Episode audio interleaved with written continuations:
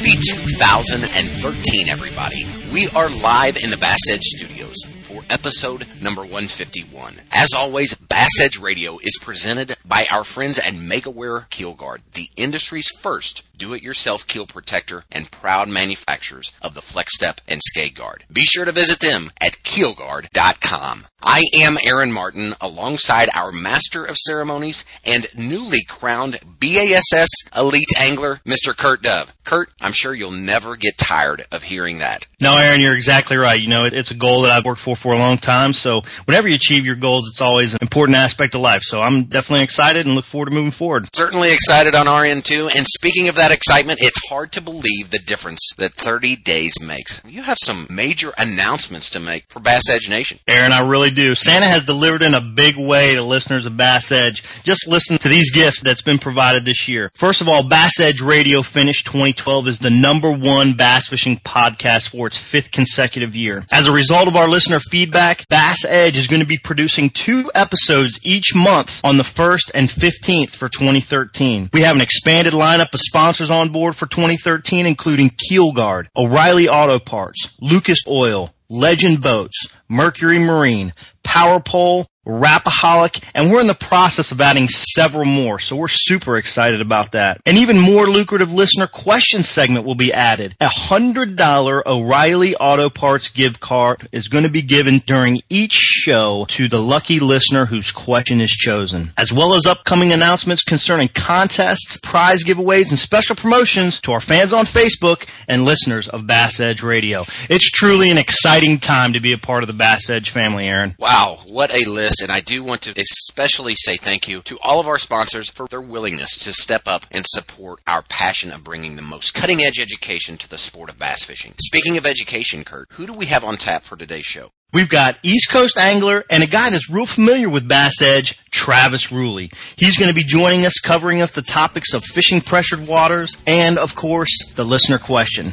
I want to remind all Bass Edgers to like the Bass Edge Facebook and stay up with the latest information announcements. Also, make sure you send those listener questions to info at bassedge.com or post it on Facebook for a chance to hear your question on the show and win the $100 O'Reilly Auto Parts gift card. Aaron, let's rock and roll, buddy. It's showtime. You know the importance of protecting your investments, so why use anything other than the toughest keel protector for your boat? Grinding sand, abrasive rocks, and concrete ramps are no match for our patented technology. Keel Guard keel protectors are made tough and made to stick. Their do-it-yourself installation takes less than an hour, providing the most dependable, most trusted keel protection for your boat, guaranteed for life. So give your boat the performance edge. Put on the protection the pros pick. Keel Guard keel protectors. Get her like that, boy. Good job. I don't know of any other sport that offers the challenge of bass fishing yet. That's full contact fishing right there. Conditions going to be tough, but we'll catch them. This is a, this is a good place. It's all about figuring it out. What do you think of that, huh? Yeah. Oh, yes, I saw that. That was awesome. Holy cow. You're listening to The Edge. Everything bass fishing from the Bass Edge Studios, high above Table Rock Lake in the Missouri Ozarks. Kurt, while we seem to be on the topic of announcements, I understand you have a very exciting announcement of your own. Yeah, Aaron, actually, you alluded to it earlier, but if people didn't pick that up, I am super excited to be fishing the uh, Bassmaster Elite Series next year. It starts in March. You know, here we are in January. There's there's a lot of preparation that goes into that stuff, and you kind of get caught up a little bit sometimes with the business aspect of the sport. But I can't wait to get out there fishing again on the Elite Series. You know, I fished it for several years, a few years back since guiding on Amistad and getting back into the opens and requalifying. Couldn't be more excited, and uh, I'm looking for a great year. And hopefully, we can talk about it a little bit on the radio show and keep Bass Edge listeners involved in what's going on with the career. So I'm excited about it. Absolutely, and we look forward to following you and your successes. And certainly, I know that experience is going to bring a tremendous amount of knowledge to the listeners, so we'll all benefit. Yeah, that's for sure. Talking about being on the water, you've been on the water since the last time we spoke, and it's been cold for a little while now. Up to this point, you know, it hasn't been a crazy cold winter. But uh, have you been out deep, Aaron? And um, you know, you had a little bit of uh, success uh, fishing a little tourney here of late, and uh, finished eighth place. You had some low water level, high surface temps, throwing a wiggle wart, spinnerbait, and jig. Tell me some more about that. You know, the interesting thing, you're right. There's several of us that uh, jumped in, fished the Central Pro Am. It's a two day format. That tournament actually took place on Table Rock Lake that first week of December. And the interesting thing is, Curtin, looking back at my logbooks, the water level was eight feet lower than what it was a year ago, and the surface temp was about nine degrees warmer. And normally, you know, uh, I would be out fishing the tree rows, throwing suspended, whether it be a swim bait, jerk bait, uh, that type of deal, or even setting out drop shotting and throwing a spoon. However, a lot of that structure I was actually looking up at because it was high and dry. With the addition of the warmer water, you know, I found myself in power fishing just like everybody else, uh, throwing a wiggle wart and a spinnerbait for a tournament that, you know, we had 30 mile an hour winds, 80 degree temperatures on the first day, 70 degree temperatures on the second day, which is totally uncharacteristic of a December tournament. Then you throw that low water scenario into there. It made it very difficult to get in close to the bank and fish areas where the fish normally were. But bottom line, you just had to go in there and beat the banks and navigate your boat between the standing pole timber to get to where the fish were because they were definitely shallow. Yeah, it's interesting. You know, we've dealt with tons of low water here in South Texas as well this year and finding the same things. You know, it's an odd scenario when the water's pulling, you know, you get some of those suspended fish out there and those are the difficult ones to catch. And the fish that you can target, you know, are the shallow fish. They're a little bit more aggressive, I think. They're getting up there feeding and, and moving around, but that low water condition is, is a tough one to combat. And it seems like that shallow water approach definitely works really well. One thing that happens when everybody's up shallow though is all of a sudden the water is super pressured up there because the deep bite's pretty tough. And, you know, interestingly enough, we're going to get ready to talk to Travis Rulle. He has some great input on fishing pressured waters and he's had some great success lately. Let's hear what Travis has to say about fishing pressured waters and catching some big fish. First by land and now by sea. For years, Lucas Oil has been a staple in high performance vehicles on both the road and track. Now, from the makers of Lucas Oil comes Lucas Marine products, specifically engineered for marine applications. Protect and lubricate your marine inboard, outboard, or high performance boat with Lucas Marine Engine Oil or Lucas Synthetic Based Oil. Learn more about the complete line of Lucas Oil and marine products. Visit lucasoil.com. More Bass Edge in 30 seconds. At Legend Boats, we have one agenda to build the finest bass boat on the water. It's our passion. Our hand-laid hulls and zero-tolerance stringer and transom system give you a smooth, dry ride, even in the rough stuff. The Alpha 211 with its massive fishing platform. The Alpha 199, fast and stable. And coming soon, the Alpha 191, a 19-footer with a style, attitude, and a price value all its own. Legend Boats. Catch the wave. Ride with a legend.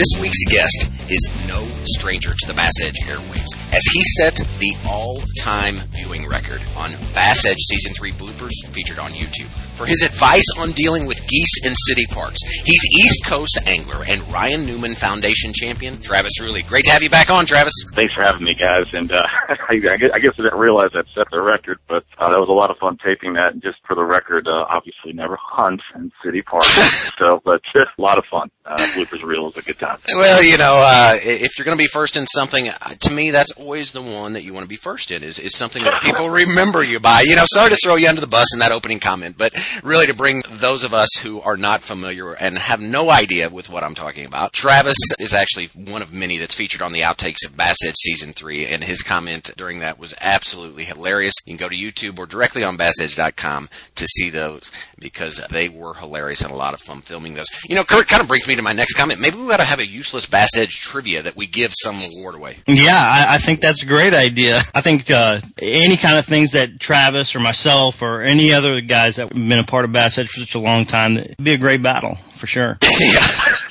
but uh, Aaron, um, to echo what you said earlier, it is great to uh, be talking with Travis and having him with us again. And Travis, congratulations on that Ryan Newman Foundation win uh, last December over there on Lake Norman. You know, I'm really interested to know how were you able to best that field? There's a lot of top anglers down there. I know you're kind of new to uh, that lake, Lake Norman. You just moved over there over the last couple years, so it's not like you've been fishing it your whole life.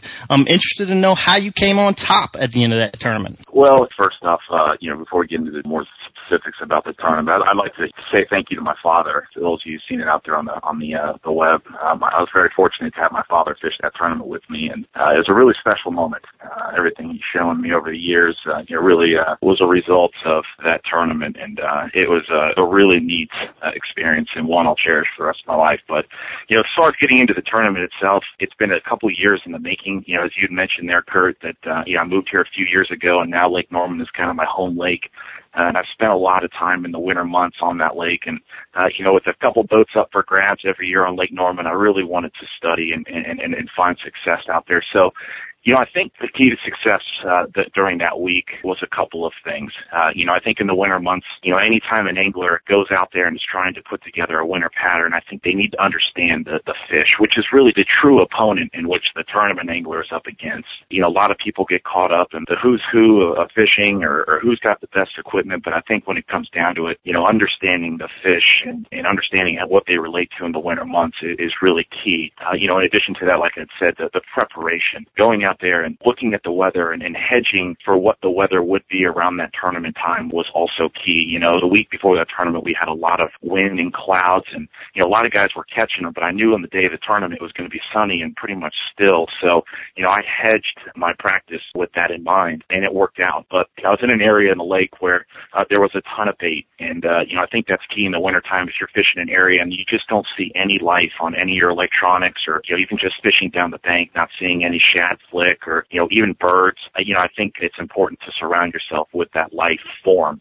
And I think you're going to find fish close by you know, again, I think uh, a combination of years of, preparation and, and finding some level of success in the wintertime on Lake Norman uh, finally paying off and, you know, really finding the bait and, and being able to capitalize on that. Uh, I think that was really the key to my success and, and, and really planning ahead for what the weather was to be uh, during the tournament and not living, I guess, what would be in the, the memory or the moments of, you know, days before the tournament uh, was also a big differentiator for me. Travis, you talk a little bit about the conditions and, and those kinds of things, which are critical. And even, you know, as you're talking about tournament fishermen and, and how they've got to perceive that, you know, also critical for just, you know, that weekend angler that's getting out there to be able to uh, look ahead, you know, when they're in their office during the week, you know, checking what the weather to be and, and kind of seeing what those trends are going to be happening to help give them success when they get time to hit the water or hit the bank or wherever it is they're able to fish on the weekends. But when, when you're utilizing these conditions and you're looking at these things in the winter months, do you like to use a bigger bait, smaller baits? You know, what kind of baits have you been finding some success with? Well, yeah, that's a really good question. I really kind of categorize it in two different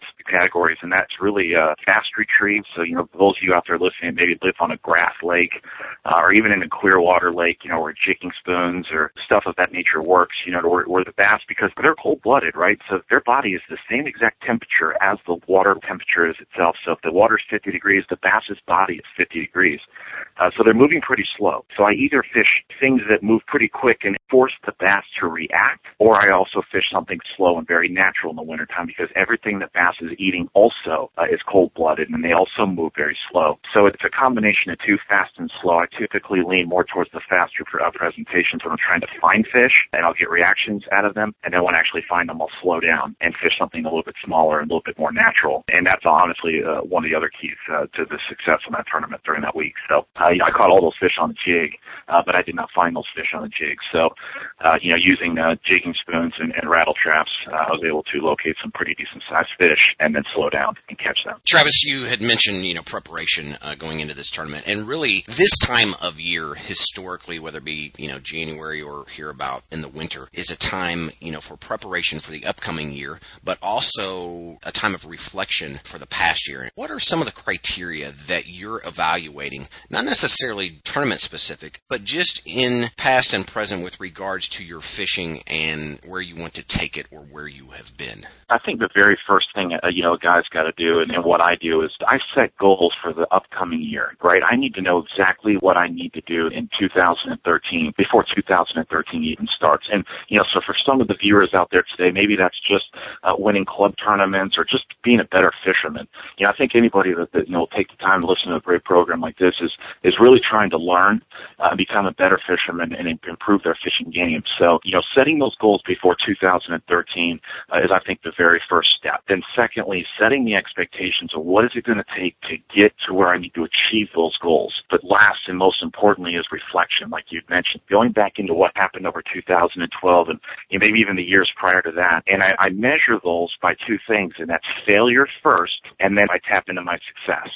And I say failure first because I think that a guy can learn more from their failures than I think you can learn from your successes, even though you can learn from both. Uh, and when I say failures, I'm, I'm, I'm thinking more along the lines of a bad decision or time management through a tournament day or, you know, maybe just going out there and saying, man, I was, I was really looking forward to go fishing with me and my son one weekend and uh, we just didn't catch him. Instead of just hanging that up as a, a bad day of fishing, really trying to drill into what really took place that weekend. What was it? Was it the light conditions?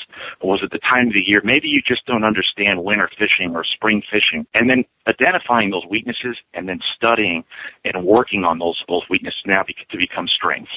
And then be able to take that and parlay that into 2013 and the years after uh, to find fishing success. That's how I look at it. And then obviously, you know, the successes that you have, you can learn from them as well. You know, a lot of guys will take a long point or, or maybe a target that they have found over the last year and where they caught multiple fish in a tournament or just fun fishing. And then to look at it and be like, yeah, I caught five really good bass off there. But maybe if I would have changed my boat positioning or, you know, maybe went to a lighter line or a slower presentation, I could have squeezed an additional fish out that would have took me from a third place finish to a first place finish. Uh, and thinking about strategically what you could have done to squeeze an extra fish or two out of those successes that you had found in the year prior is also a great time or a great thing to reflect on as well. Travis, all that stuff's very important. Those are great tips, and uh, I like the way you analyze those things.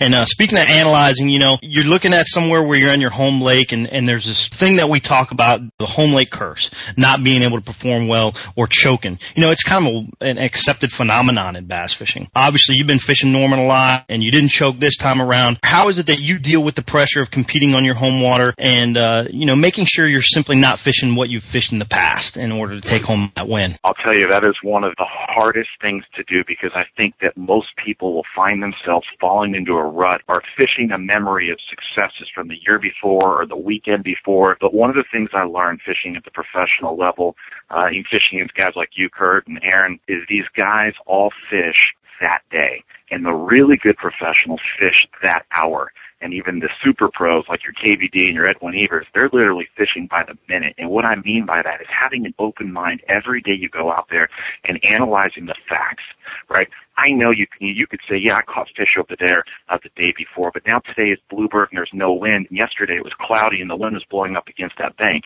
Sure, should you go over there and check it out? Yeah, absolutely. But don't spend a lot of time.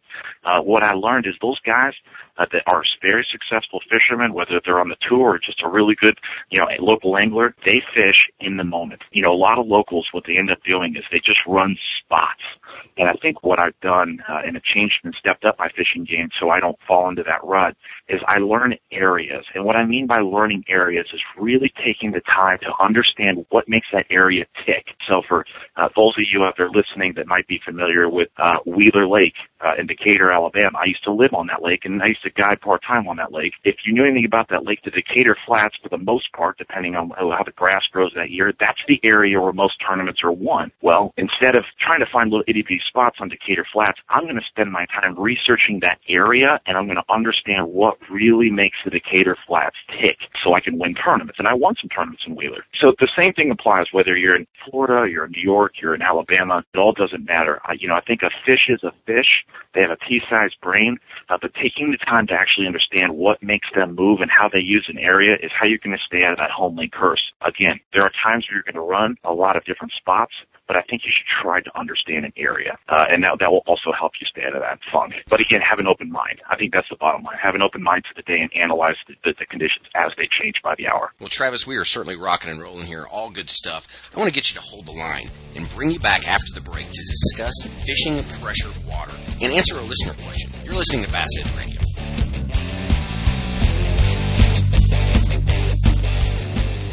Now you can order Bass Edge Season 3 on DVD. Own the best resource for tips and techniques in bass fishing as host Aaron Martin tackles lakes across the country with the industry's top pro anglers, including Denny Brauer, Boyd Duckett, Randy Howell, and Dave Wolak. This two-disc set includes all 13 episodes. That's over 10 hours of Bass Edge, including interviews, bloopers, and highlights, all for just $19.95. Order online at bassedge.com. And be sure to check out previously released DVDs like Bass Edge Seasons 1 and 2 and Electronics 101. Bass Edge Season 3 now on DVD at bassedge.com. Patented in 2000, perfected over years of testing and real-world punishment, the Power Pole is the ultimate shallow water boat positioning tool. Swift, Power Pole deploys in seconds from anywhere in your boat. Virtually silent, PowerPole won't spook wary fish. Secure in strong currents or gusting winds in up to 8 feet of water. Engineered to take it with a lifetime unconditional replacement guarantee on the spike. PowerPole. Swift, silent, secure. Visit powerpole.com to find a dealer near you. Hey, this is Kevin Van Dam. This is Brian Maloney. This is David Walker. This is Scott Canterbury. Hi, this is Chris Lane, and thanks for listening to Bass Edge Radio. We are back on Bass Edge Radio, and this segment of the show is brought to you by Lucas Oil High Performance Marine Products. From reel oil to two cycle outboard oil that surpasses all manufacturer requirements, visit lucasoil.com.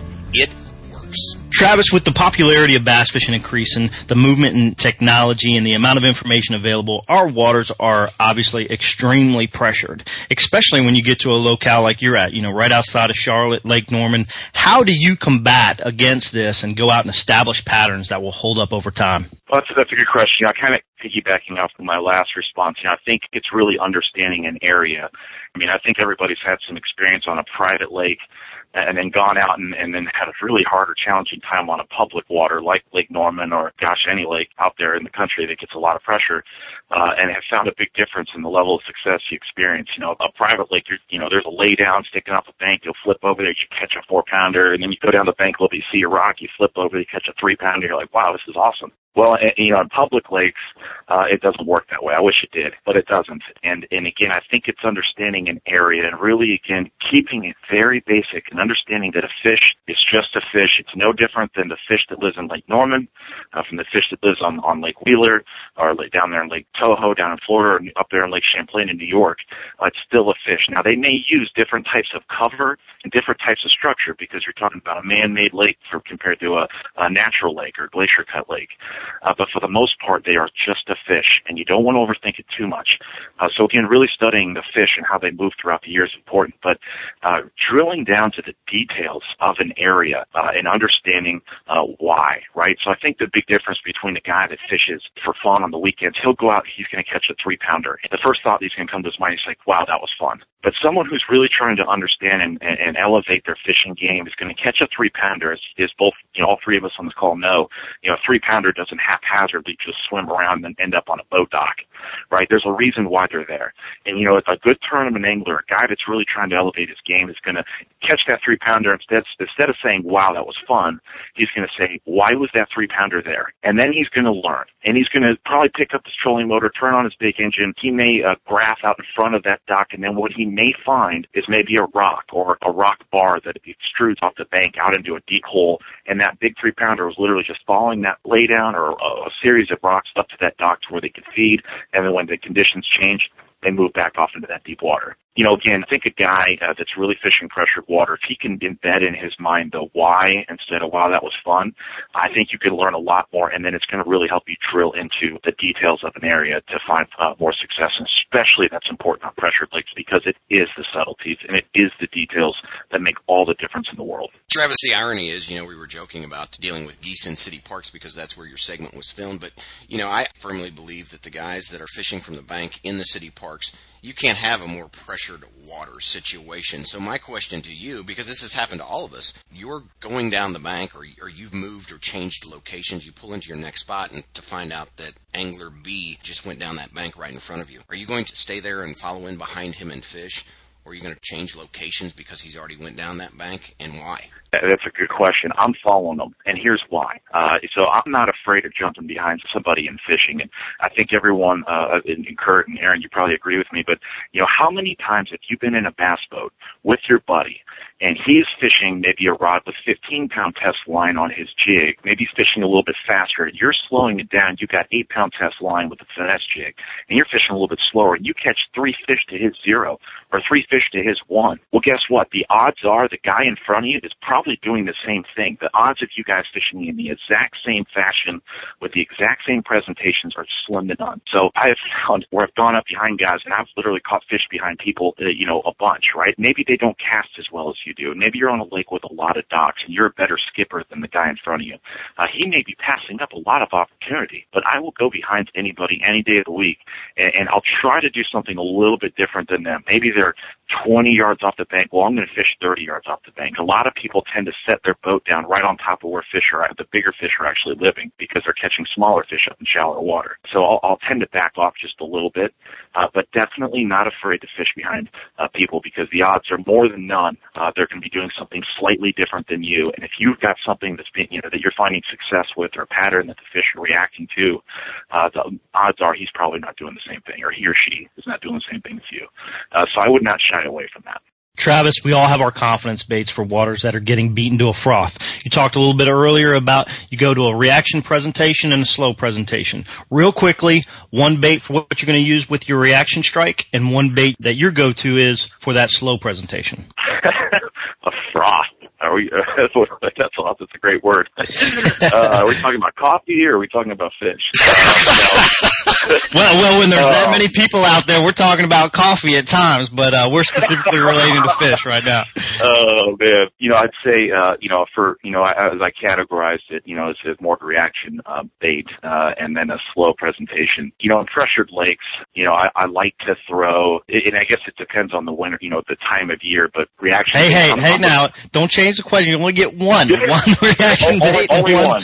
one reaction, one slow bait. Uh, you know, what, what do we need to go out there and get? Focus, Danielson. Focus. You keep me in line. Uh, I got got excited when I started talking about froth. I'm joking. Uh, anyway, I, I like uh, for reaction bait. My favorite go-to is is probably a rattle trap. You know, you could use that in muddy water, grass lakes, lakes with rock, uh, any time of the year, and there's there's a million different ways to fish it, uh, and that that's what's pretty neat about those. And for uh, finesse they can I pick two for my slow presentation? Because I really have two.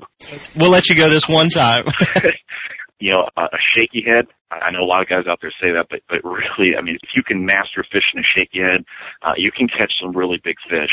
Uh, and I think the best place to practice fishing a shaky head is in your pool. You'll be amazed at how little you have to move your rod to get that shaky head uh, to to move. Uh, and then a finesse jig uh, is my favorite go-to bait when on pressured lakes. But I think most most importantly, I think you know it's not just the lure, but it's also how you present it. Uh, you know, I grew up on a lake in Colorado where the visibility was 60 feet. I don't know if you've ever been on a lake with that clear water, but that's pretty clear. Uh, and the key there was really light line and really, really long casts. Uh, and those lessons have, have carried with me through my fishing career, you know, on pressured lakes. Long cast, light line make a huge difference getting an extra bite or two. Let me tell you, if you can catch a bass in Colorado, you're you're a special angler. I know a lot of guys. and uh, there's not a whole lot of bass up there, but but there's a few good lakes. Don't get me wrong, but uh, oh yeah, but it's an awesome awesome learning ground because the population is not super strong. That's for sure.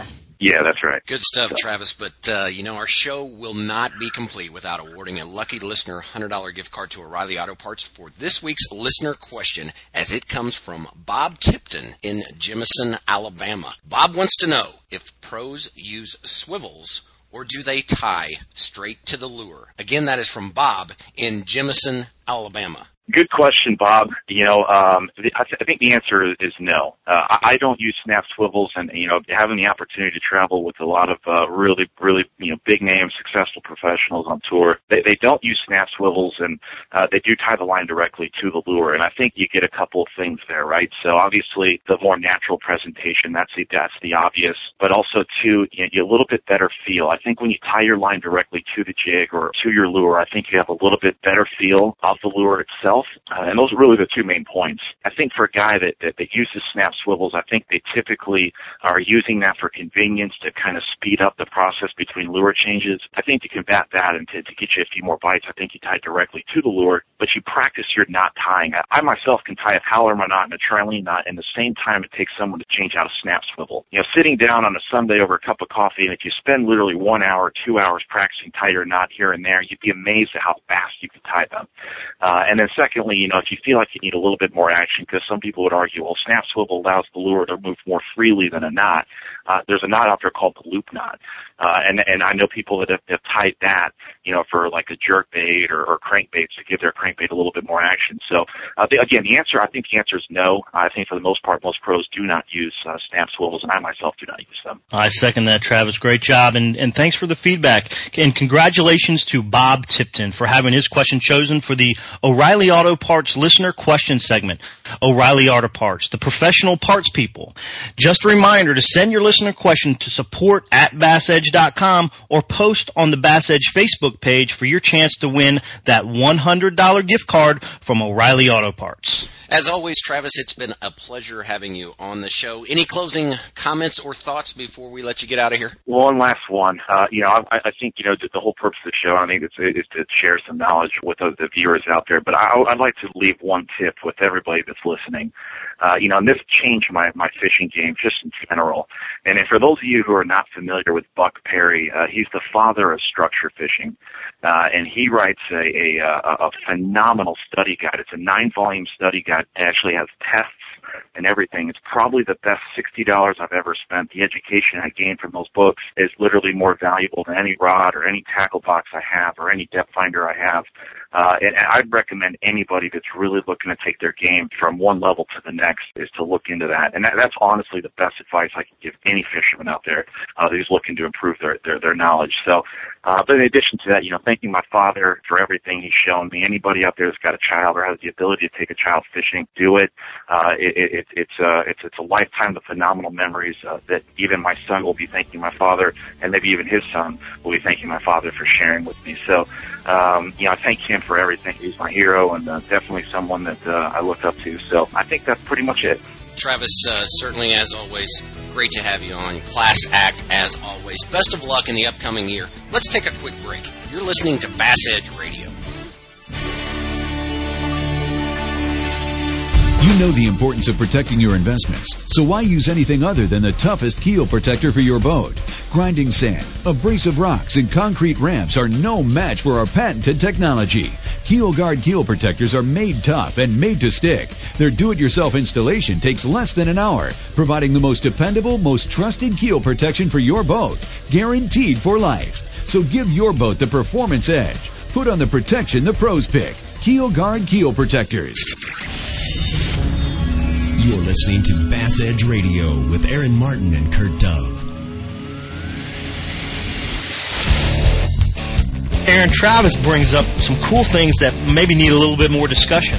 So we're talking about pressured waters and populations of fish. Yeah, you know, I think, Kurt, bottom line, what we need to answer for our listeners and really just keep at the forefront of our consciousness when we're fishing is that regardless if, if you're in a kayak, a paddle boat, walking the shoreline of your city lake, or launching your boat on the weekends, all the waters that we are fishing certain times of the year, every ounce of that is going to be pressured water. So, how can we find those areas of higher concentrations of populations of bass? Because people group together just like fish do, and they're there for a reason. So, I think that's what's important to try and disseminate of how we can get those larger populations first and foremost located, but then how to get them to respond. Yeah, I think one of the key ways to look for those larger populations, you know, reading online, looking at fishing reports of where people have, have been, you know, catching some good fish. So so that we can kind of curtail our, our learning curve a little bit. But at the same time, it's just the fact of being out there and fishing the whole lake or fishing parts of the lake and then just analyzing where you got the most bites so that you can fish an area that has the most amount of fish. So if you look at a map of the United States, obviously there's certain little pockets where there's heavy human population. So it's going to be the same thing when you're looking at a lake. There's going to be certain pockets of huge bass population. So especially when you're working with pressured waters, you definitely want to concentrate on those areas where there's the most bass so you can get the most bites. Aaron, this has been a great episode. So happy we could reconnect with Travis Rulle. He's brought a lot of great tips and tactics to our Bass Edge listeners. And that is the new and improved version of Bass Edge Radio. For episode 151, I'm Kurt Dove, and for Aaron Martin, we're signing off. Until next time.